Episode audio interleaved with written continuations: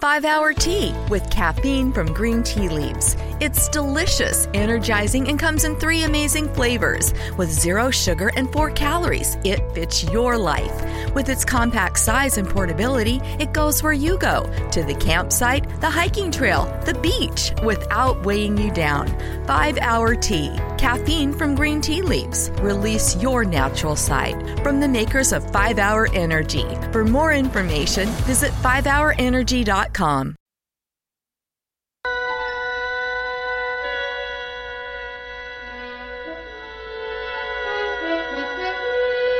Spazio, ultima frontiera. Eccovi i viaggi dell'astronave Enterprise durante la sua missione quinquennale, diretta all'esplorazione di nuovi mondi, alla ricerca di altre forme di vita e di civiltà, fino ad arrivare laddove nessun uomo è mai giunto prima.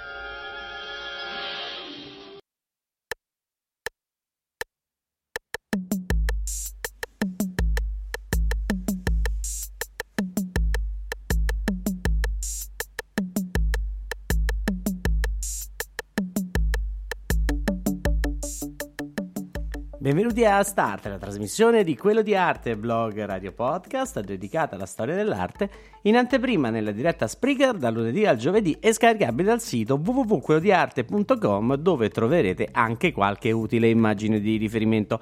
Mentre ascoltate questa puntata fate vedere che ci siete con un semplice like, un commento oppure condividete quello di arte sul social network che preferite. Io sono Michelangelo Mammoliti e oggi vi parlo di Piero della Francesca. Avete visto un po' l'inizio fantascientifico, ma per una puntata che diventerà probabilmente anche andrà a sondare qualcosa che per l'epoca era veramente fantascienza ma procediamo con ordine. Intanto vi ricordo che tutte le immagini le potrete trovare sul blog, quello di arte, quindi oggi ne abbiamo un po' da parlare, ma soprattutto vanno viste e capire un po' che cos'è questa fantomatica prospettiva con cui Piero della Francesca descrive quello che è lo spazio. Quindi ecco che ecco chi è Piero della Francesca? È un pittore che nasce a Borgo San Sepolcro in, in provincia di Arezzo e inizia a dipingere uh, molto giovane uh, nella bottega di quello che è un artista importantissimo che è Domenico Veneziano. A Domenico Veneziano va scritto il fatto che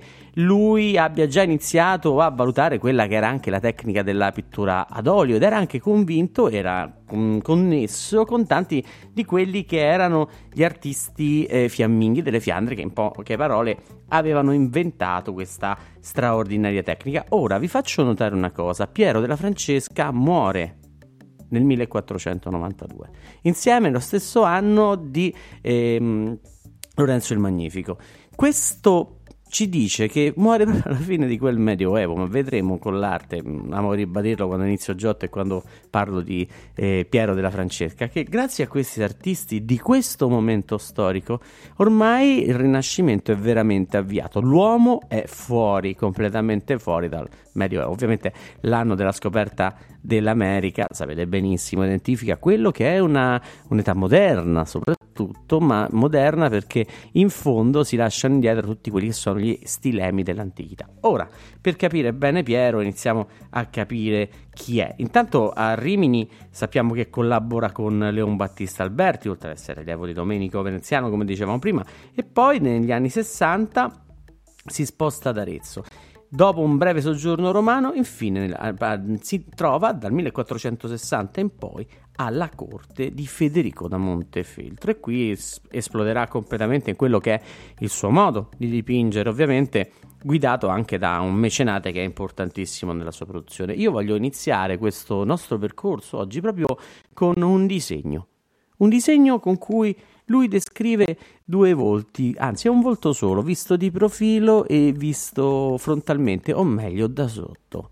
Ve le ricordate un po' le proiezioni ortogonali che facevate alle medie? Quel disegno dove c'era la vista davanti, vista dall'alto, vista da sotto, eccetera, eccetera. Beh, eh, sta facendo la stessa cosa. Un po' non possiamo dire che se le ha inventate lui le proiezioni ortogonali, ma è vero che con le proiezioni ortogonali Piero della Francesca riesce a creare qualcosa di nuovo. Che sta succedendo nel panorama fiorentino, soprattutto centro italiano e comunque toscano, e arriviamo poi fino ad Urbino. Urbino inizia ad aumentare quello che è l'avanguardia delle ricerche di prospettiva. Pier della Francesca, Piero, sta dipingendo e attraverso un nuovo sistema, un nuovo modello che già è risaputo, è noto già dai tempi di Brunelleschi, la prospettiva. Brunelleschi all'inizio del secolo ne fa una bellissima come sfondo per Masaccio, dove si vede un interno di un arco romano, ma eh, Piero della Francesca inizia a scrivere dei testi che parlano del de prospettiva pingente, ovvero come si fa la prospettiva, come si dipinge quella prospettiva. Soprattutto la prospettiva per lui non è soltanto ambientazione, bensì diventa anche figura. E questo modo di tradurre la figura in geometria significa poterla mettere in prospettiva. E quindi qui esce fu- fuori da quello che forse avevamo visto all'ultima puntata con Paolo Uccello dove le figure erano contornate nella loro sagoma in figure che con la loro geometria invadono lo spazio. Iniziamo da un quadro abbastanza semplice da capire che è il battesimo di Cristo del 1445. In questo battesimo notiamo subito la scena. Intanto si colloca in un momento in cui eh, c'è un concilio importante tra Firenze e Ferrara e mm, diciamo che sono in contrasto la dottrina della Chiesa romana, quella Padre, Figlio e Spirito Santo contro eh, la Trinità dal punto di vista eh, bizantino che vedeva la rappresentazione della Trinità con tre angeli. E qui in questa idea dogmatica Piero della Francesca rappresenta appunto questo battesimo. Manca Dio Padre, lo vedete già. In realtà Dio Padre c'è e se aguzzate la vista sopra la colomba vedete dei piccoli raggi dorati che sembrano quasi entrare a pioggia nella scena. E la colomba, poi ci arriveremo dopo, rappresenta lo Spirito Santo e infine c'è Gesù. E il corpo, lo Spirito Santo discende per, in Cristo proprio grazie al battesimo. Infatti la conchiglia con cui Giovanni Battista sta versando l'acqua sulla testa è proprio esattamente sulla linea verticale. Pertanto il battesimo per uh, i trinitari a cui era destinata quest'opera il, il, vero veicolo attraverso cui Dio entrava nelle persone. Ecco qua, i personaggi, anche le aureole non ci sono, ma se, sembra che non ci siano, sono piccoli steli dorati intorno alle teste e anche esse sono in prospettiva. Piero della Francesca la conosce benissimo, ne sarà un grande matematico italiano, non soltanto che pittura, che pittore. E in fondo c'è un albero di noce che rappresenta, cioè al lato c'è un albero di noce che allude ovviamente alla crocifissione, perché nel battesimo ovviamente c'è anche la fine di Gesù, ma c'è anche la zona dove era stata realizzata San Sepolcro, che era la valle di Nocea, e si sceglie proprio un albero di, di noce e sullo sfondo un piccolo scorcio di, Gio- di San Giovanni Valdafra, Borgo Sepolcro, dove ovviamente è ambientata tutta la storia. Quindi capiamo che non stiamo in Palestina, stiamo in Italia e quello che è il Giordano, che è il fiume dove regolarmente viene battezzato lo stesso Gesù, diventa soltanto un, uh, un fiume italiano dove eh, si probabilmente forse il Tevere o qualche altro fiume che comunque versava da quelle parti. Ora andiamoci a vedere questo quadro. Al piano c'è la figura di Gesù al centro ed è tornito, è realizzato a figure geometriche, così come è molto solito l'albero questa geometria si vede anche in una sintesi del colore che ha un chiaro scuro appena accennato perché gli basta soltanto evidenziare le forme di Cristo per dare l'effetto delle volumetrie. Ed è proprio qui il trucco per Piero della Francesca. Il trucco sta proprio nel trasformare la figura per poterla mettere sempre meglio in prospettiva. E quindi non è più il cartone, ma iniziamo a vedere le figure che diventano più piccole sullo sfondo, come quel neofita che si sta togliendo quelli che sono i vestiti, addirittura i farisei che stanno in fondo insieme ai sadducei, ancora più piccoli. Quindi la prospettiva diventa un, uh, un luogo non soltanto dell'ambiente, ma anche delle persone. Andando avanti con questa stessa idea di costruzione geometrica dello spazio, Piero della Francesca rappresenta il sogno di Costantino. Questo quadro, che è annoverato tra i primi notturni della storia pittorica italiana, e rappresenta il sogno che ha Costantino prima della famosa battaglia di, Mon- di Ponte Milvio, quella del 312 e 313 a seconda di, di, chi andate a leggere, dove c'è l'angelo che gli dice in hoc signo vinces, con questo segno vincerai gli porge la croce. Ora qui non è una croce normale, i restauri fanno vedere poi una bella crocetta eh, orizzontale e verticale. Il segno in realtà deve essere il chirigramma, ovvero il Ro con eh, la chi, eh, che sono le prime lettere di Cristo, anzi Chiro, che è quella specie di X con la Ro, che è una P per noi italiani, che, che la vediamo.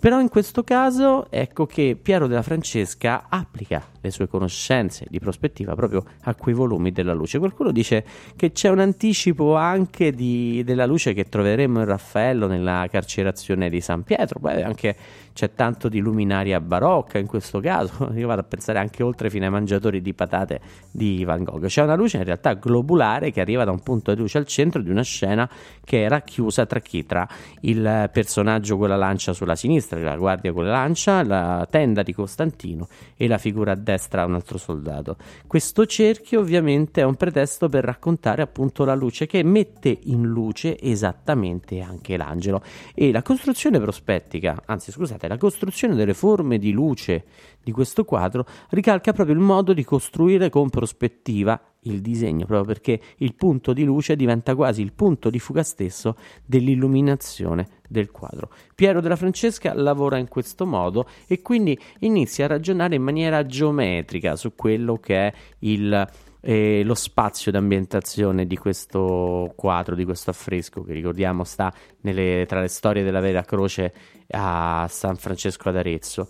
La, sul retro, se riuscite a vedere in alto, c'è un cielo che sta albeggiando, quindi Piero ci dà anche una connotazione temporale, ma qualcuno si è andato a vedere anche le stille che sono rappresentate dietro e si è accorto una cosa particolare, che ci sono delle costellazioni rappresentate, ora indipendentemente da quale costellazione esse siano, se ci giri, eh, sono rappresentate in modo speculare. Qui ecco che Piero entra in un nuovo punto di vista. Il punto di vista di questa scena non è più quello dell'uomo, ma il punto di vista di un eventuale Dio che osserva gli uomini esternamente. Quindi, visto che all'epoca si credeva che le stelle stessero in una sfera intorno al mondo stesso, beh, ecco, è come se avesse visto le stelle dalla parte opposta e quindi le forme della, della costellazione. Insomma, eravamo in un acquario, se ce lo andiamo a vedere.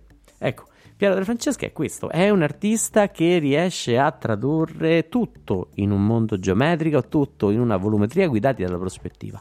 E guidare con la prospettiva significa assegnare un esatto punto di vista all'osservatore, un punto da cui non può prescindere tutta l'opera e l'opera finisce ad essere eh, vincolata a chi osserva. Qui nuovamente vi propongo un'altra opera mm, estremamente importante nella produzione di Piero della Francesca che è la Palabrera o detta Pala di Montefeltro. Si chiama Palabrera perché a Milano, al Museo dell'Accademia di Belle Arti di Milano, spettacolare, bellissima, andate a vedere perché merita veramente tutto il viaggio se, oppure se abitate a Milano. Non è nemmeno tanto grande ve la potrei grande quasi come un lettino insomma. Però è una pala dove lo spazio all'interno è veramente molto più ampio delle estensioni stesse della tela. Chi c'è? Ci sono un sacco di personaggi come si deve a quella che è un'adorazione di Maria con Gesù. Ovviamente Maria è rappresentata da quei sacri crismi di Maria che tiene in braccio il bambino, sul bambino c'è un corallo che anche in questo caso allude alla passione, proprio nella nascita, e poi intorno ci sono tutto un corteo di santi che vanno a raccontare chi, diciamo, a venerare Cristo. C'è, c'è San Giovanni Battista proprio con, partendo da sinistra con la sua croce molto sottile, San Bernardino da Siena e, che sta in secondo piano, e poi c'è San Girolamo, San Francesco, San Pietro, San Giovanni, e a destra c'è, nella posa del committente, eh, Federico da Montefeltro, il duca di Urbino, il suo mecenate, quello sotto il quale farà le più grandi innovazioni artistiche e anche la posizione di questa opera è completamente innovativa. Infatti, se notate, l'opera è spaccata a metà tra l'architettura nella parte superiore e le figure nella parte inferiore. Ecco, lui, Piero della Francesca, mentre dipinge questo, mentre elabora questo bellissimo dipinto, divide la scena, ma è la stessa scena nel senso che le persone intorno a Maria si, collano, si collocano esattamente come l'architettura intorno a quel piccolo elemento al centro, quell'uovo, quell'uovo, quell'uovo che ha mille e mille mille significati. Poi dentro una conchiglia è ancora più importante perché la conchiglia rappresenta la nuova Venere, la conchiglia che accoglie la vita e la nuova Venere è la madre di Gesù. Venere dell'antico rinasceva tutta la vita in primavera e dalla bellezza ecco che Maria ritrova quello che è il legame anche, vedete, con quelli che sono tutti gli elementi architettonici intorno. In fondo l'uovo è un uovo di struzzo che ovviamente all- allude a quella che è la perfezione divina ed è leggermente spostato rispetto al centro, ma l'uovo rievoca il viso di Maria e oltretutto va detto che l'uovo è simbolo completo dell'universo perché in quel momento in cui la vita sta nascendo nell'uovo è autoconclusa, è tu, basta tutto quello che c'è dentro per portare la vita e quindi l'uovo diventa il nuovo veicolo per una nuova vita, per la vita eterna. Ecco, questo ci sta raccontando simbolicamente Piero della Francesca in questo quadro. Ma la cosa interessante è come inizia a collocare i personaggi. I personaggi sono collocati, dicevamo, a esedra intorno a Maria e ognuno è realizzato sempre con quell'idea di geometria che lo sottiene. Nella parte alta l'uovo sta allo stesso modo, c'è una importantissima costruzione geometrica che qui addirittura ricorda quella che era la chiesa di Sant'Andrea di Don Battista Alberti e l'abside, il carino absidale, e quindi quel modo di usare l'antico come veicolo anche di quella che è l'importanza storica dell'evento. Attenzione, questo sarà un prototipo che poi un altro artista importante che proviene dentro ce ne sono veramente tanti, anzi tantissimi, e dà forse qualche presenza anche, ma sicuramente ci sono i fiamminghi come Petrus Christus o addirittura lo stesso Roger van der Weyden che ogni tanto si affaccia alla corte di Federico da Montefeltro. E quindi Piero della Francesca, stando ad Urbino, è in una posizione estremamente privilegiata per conoscere questi artisti. Infatti molto di questa presenza si inizia a notare nelle opere che farà Piero, a partire proprio dai ritratti dei duchi di Urbino, Federico da Montefeltro e di Battista Sforza. E se ve lo andate a vedere, questo è un quadro che ha, è, è, molto particolare. Sta agli Uffizi a Firenze. Quando arriverete nella sala di, di questo quadro, noterete che c'è una cornice in mezzo alla sala e proprio là ci sta questa coppia di ritratti che sembra che Paolo Uccello abbia fatto in due momenti diversi, prima solo quello di Federico, poi quello di Battista Sforza. Attenzione, Battista non è un uomo, Battista è la moglie di Federico da Montefeltro, non era nemmeno tanto bella, muore abbastanza giovane di parto del, eh, del figlio Guido Baldo, muore a 27 anni, però Qui c'è Piero della Francesca che ci rappresenta i coniugi d'Urbino vivi, uno di fronte all'altro, vivi, insomma. C'è un particolare aspetto la, la ritrattistica di Piero della Francesca, perde un po' quel senso di vitalità.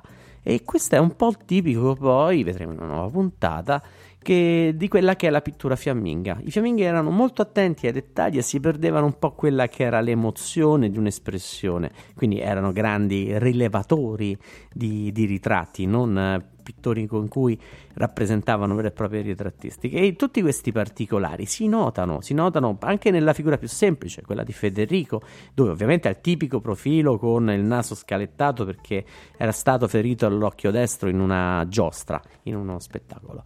E, ma anche, vedete anche i capelli ricci che fanno fuori eh, a piccoli segni sottili dalla chioma di, di quest'uomo, oppure addirittura quei trennei che ha sul viso, naturalmente tutto lo sfondo che racconta il Montefeltro. Beh, ecco che il, già Federico ha una piccola accentuazione di quella che è la visione fiamminga dell'arte. Ora, Battista sforza è un'ovazione di citazioni fiamminghe a partire dalla bellissima acconciatura, dalla crocchia che ha sulla testa molto elaborata, oppure dal damasco che identifica la spallina, oppure addirittura dalla bellissima collana che ha intorno al collo fatta di perle. Dico alle mie ascoltatrici, sono convinto che vi piacerebbe averne una, no? Troppo barocca? Beh, anche a detenerla nel cassetto penso che ditemelo, fatemelo sapere se vi piacerebbe avere una collana del genere. Alle prime 100 gliela regalo, no scherzo, e a parte tutto, torniamo a noi.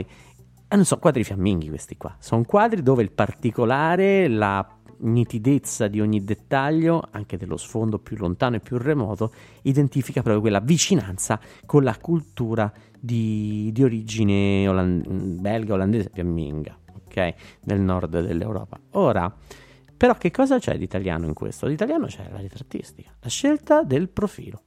Vi ricordo sempre che quando parliamo di profilo nel 400 è una grande citazione dell'antico, una citazione in cui si va a cercare quella che è la rappresentazione del personaggio ritratto e portarlo in similitudine a quella che è la figura del, del, degli imperatori, della numismatica romana. Infatti era grande qualità nell'arte del, del, del 400, anche del 500, ma soprattutto del 400, a raccontare la storia.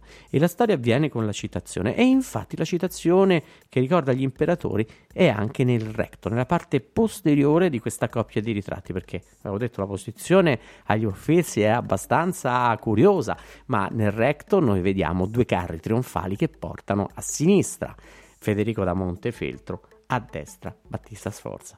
Sembrano essere fatti come erano fatti gli antichi trionfi dei generali romani e ognuno porta con sé il suo corteo di personaggi tutelari, sotto c'è una grande insegna che raccolta il momento, ma la cosa interessante è proprio voler rappresentare il, i personaggi ritratti in scena di trionfo. Solo che Federico da Montefeltro, quale mecenate che era, conosceva bene le sue origini ed era un comandante di Ventura, un militare e quindi sceglie cavalli di bestiame carri di bestiame, non carri alla romana. Quindi ecco che c'è un grande umanesimo in questo modo di concepire quella che è, eh, che è l'arte. Ecco qua. E Andiamo avanti perché con Piero della Francesca le sorprese non sono mai poche e la citazione fiamminga la vediamo anche nella bellissima e stupenda Madonna di Senigallia che fa alla fine degli anni 70 e tra gli anni 80, insomma, ci lavora un bel po', sta sempre a Urbino nella Galleria Nazionale delle Marche. Ecco che qui porta avanti qualche sperimentazione sul punto di vista fiammingo. Eh, vi faccio notare che questo è un olio, un olio su carta, poi riportato su tavola. Quindi vuol dire che l'artista ha iniziato anche un po' a cambiare i materiali con cui dipinge, si sta trasformando veramente in un artista quasi cinquecentesco, non ci arriva naturalmente, però la curiosità verso questo nuovo strumento di origine fiamminga beh, mm, non lo lascia indifferente. Soprattutto qui notiamo nella figura di Maria un personaggio centrale, ovviamente che tiene in mano Gesù, c'è un'attenzione al dettaglio e alla geometria che costruisce tutta la figura che è, com- che è compiuta. Il ritratto è di tre quarti però. Quando parliamo di un ritratto di tre quarti, proprio in confronto ai due ritratti che abbiamo visto prima di Federico da Montefeltro e Battista Sforza, beh, questo ritratto di tre quarti è il ritratto invece tipicamente fiammingo, perché dato che erano bei e certosini e minuziosi nell'arte, gli artisti che venivano da Bruges soprattutto, ma comunque anche da intorno de- dei Paesi Bassi, beh, ecco che erano più attenti proprio a rappresentare contemporaneamente il fronte e il profilo del viso di una persona. E fronte e profilo diventa una rappresentazione più completa, si dice tre quarti, ed è proprio tipica della pittura fiamminga. In realtà c'è un altro particolare molto fiammingo dietro, che è proprio quella finestra, e sembra rievocare la stessa finestra che troviamo in un quadro dei massimi pittori de... provenienti da Bruges, che era Ian Van Eyck o Giovanni da Brugia, come lo chiamavano ai tempi. E se guardiamo sullo sfondo dei coniugi Arnolfini, cerchi... vediamo proprio quella che è una finestra che illumina la scena esattamente allo stesso modo, solo che Piero della Francesca qui quasi ci dà un'idea corpuscolare della luce, sembrano tanti piccoli puntini luminosi che eh, invadono la scena. Ecco che Piero ci racconta il suo modo, eh, a suo modo l'arte di come deve essere. Ed è un'arte che, vedete, è vincolata alla figura, al tempo, allo spazio, mm, a tantissime cose belle, diciamolo, e tantissime cose che nell'arte vengono prese e anche a quella che è la definizione dell'arte stessa. Ora, l'ultima opera che mi sono lasciato, che è un po' più precedente, però è importantissima proprio per capire Piero, è un po' quello che ci chiude a quell'inizio un po' fantascientifico, ed è la flagellazione di Cristo. Ora, chi segue il blog mi sa che ci ho perso già diverso tempo, l'ho raccontata talmente tante volte, quindi sa già dove voglio andare a parare. Però è la prima volta che lo racconto ed è la prima volta che mi sento in dovere quasi di rientrare in questo discorso della prospettiva. Ed è, è la flagellazione di Cristo, un piccolo quadro, apparentemente 58 x 81, microscopico, nemmeno un metro quadro, una cosetta insignificante ma di grandissimo valore e questo quadro venne commissionato da, eh, da, Giovanni Bacci, che era lo stesso che poi commissiona a Pietro, a Piero, scusate, a Piero della Francesca, quella che era la, la cappella di, di San Francesco ad Arezzo, dove ha fatto le storie della Vera Croce. ma in questo caso, ecco, Giovanni Bacci si fa rappresentare sulla destra. Al centro c'è, tra i tre personaggi più vicini a noi, c'è Buonconte da Montefeltro, probabilmente uno dei figli morti prematuri di Federico da Montefeltro, infatti ai piedi scalzi. E poi c'è il cardinale eh, Basilio Bessarione, importantissimo onista, quest'uomo col cappello nero, vestito togato, che era l'arcivescovo di Nicea, che è stato eh, nominato nel 1437 e, e, poi arriva in Italia nel 1438. Nel 1468 questo personaggio estremamente importante, dopo la caduta di, Casto- di Costantinopoli, dona alla città di Venezia tutta la sua biblioteca che era talmente grande da diventare il nucleo iniziale della Biblioteca Nazionale Marciana. Quindi immaginate che cultura poteva avere quest'uomo. In realtà a questo Bessarione va scritta anche quella che è l'introduzione della, del ritorno comunque della cultura classica in, in, Italia soprattutto, anche perché molto era stato tradotto in latino nel Medioevo, ma con lui iniziano ad arrivare tanti classici in lingua originale, in greca, in greco, in greco, scusate, qualche piccolo bisticcio lessicale. Sullo sfondo, ecco la scena più importante, quella che dà titolo al quadro, la flagellazione di Cristo. Ci sono tre uomini eh, che stanno flagellando Cristo, scalzi probabilmente perché indegni di essere al cospetto di Cristo, e sulla sinistra un altro uomo che un po' ricorda quella che è la figura del Cardinal Bessarione. In realtà non è il Cardinal Bessarione, ma è um, ovviamente è Ponzio Pilato, dovrebbe essere, però è fatto e rispetto c'è un piccolo medaglione scolpito da Pisanello che comunque ritrae un personaggio simile e dovrebbe rappresentare l'imperatore bizantino Giovanni VIII Paleologo eh, che era venuto in Italia nel 1439.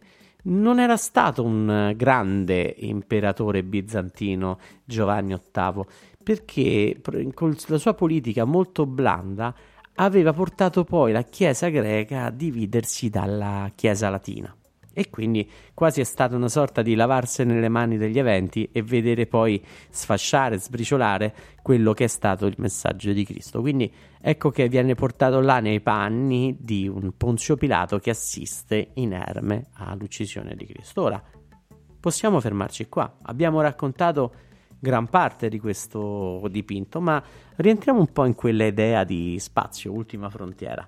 E ehm, fermandoci anche a parlare un pochino di quello che è un'opera d'arte fondamentale per la nostra cultura e anche per la cultura umanitaria. C'è, c'è chi parla dei beni eh, come universali, no? Ecco, questa potrebbe essere annoverata come opera pittorica universale. Piero della Francesca qui fa un uh, discorso che va oltre e sicuramente um, chiude bene quello che è il nostro discorso sul 400, un discorso dove Due valori sono espressi in maniera fondamentale in tutti gli artisti che vivono questo secolo, comunque grande in maggior parte, ovvero il concetto di tempo e spazio, che sono concetti che identificano proprio l'uomo. L'uomo vive in un determinato tempo occupando un certo spazio. E questo lo fa attraverso due espedienti molto semplici. Lo spazio viene raccontato, come fanno tutti, ai tempi suoi, con la prospettiva di cui lui era un grande maestro. E col concetto di tempo che in realtà era nella citazione di quelle che erano il, il repertorio antico. Infatti tutta la scena di Gesù è rappresentata all'interno di, un, di una struttura fatta con elementi dell'antico, dalle colonne ai cassettoni, anche la pavimentazione mentre la scena dove viene, c'è Buonconte da Montefeltro, Giovanni Bacci e Bessarione ha degli ambienti coevi a Piero della Francesca, presumibilmente di Urbino, ma sicuramente non con quel fascino di un mondo antico. Ora, quello che fa Piero è proprio un, pro- un problema moderno di prospettiva, perché lui la approfondisce talmente tanto da riuscire ad andare oltre il concetto stesso di tempo. Se il tempo veniva rappresentato solo con l'antico, per Piero il tempo qui assume un altro significato. Infatti, noi nello stesso quadro, alla faccia di Aristotele, abbiamo due tempi il tempo degli, delle persone vicino, ovvero di Bessarione, Bonconte e del Bacci, e in lontananza il tempo di Cristo. E i due ambienti ci definiscono l'ambiente. Ed è qui la cosa bella, ed è qui torniamo allo spazio.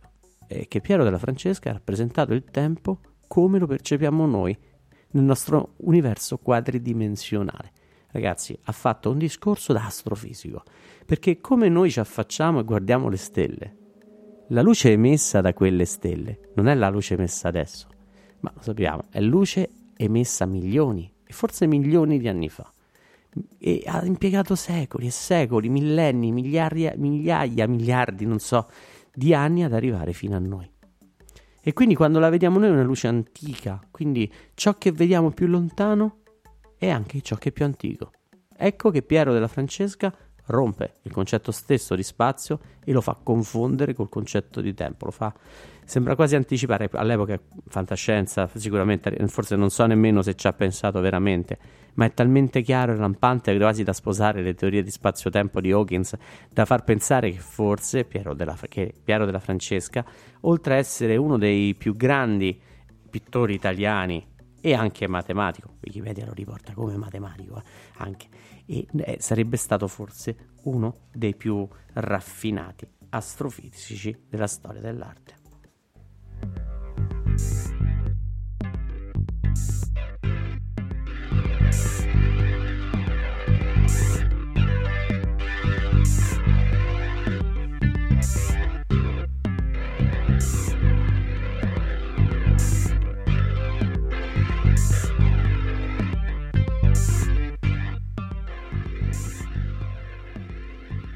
Avete ascoltato Start? Vi ricordo che questa puntata la potete trovare in podcast su Spreaker, iTunes, Spotify, SoundCloud e sul canale YouTube di Quello di Arte. Inoltre sul sito www.quellodiarte.com troverete anche le immagini di riferimento, tutto quello che abbiamo detto oggi. Se avete ascoltato questo podcast e se vi è piaciuto, se avete qualche curiosità o se desiderate semplicemente approfondire un argomento, mettete un like o lasciate un commento qua sotto oppure cercate quello di arte su YouTube, Twitter, Facebook e tutto quello che vi capita sotto mano di, di social network. Se non c'è, segnalatelo, ve ce lo metto sopra. Comunque alla prossima volta ricordate che prima di quello di arte, l'arte non è stata mai così chiacchierata. Buona giornata a tutti.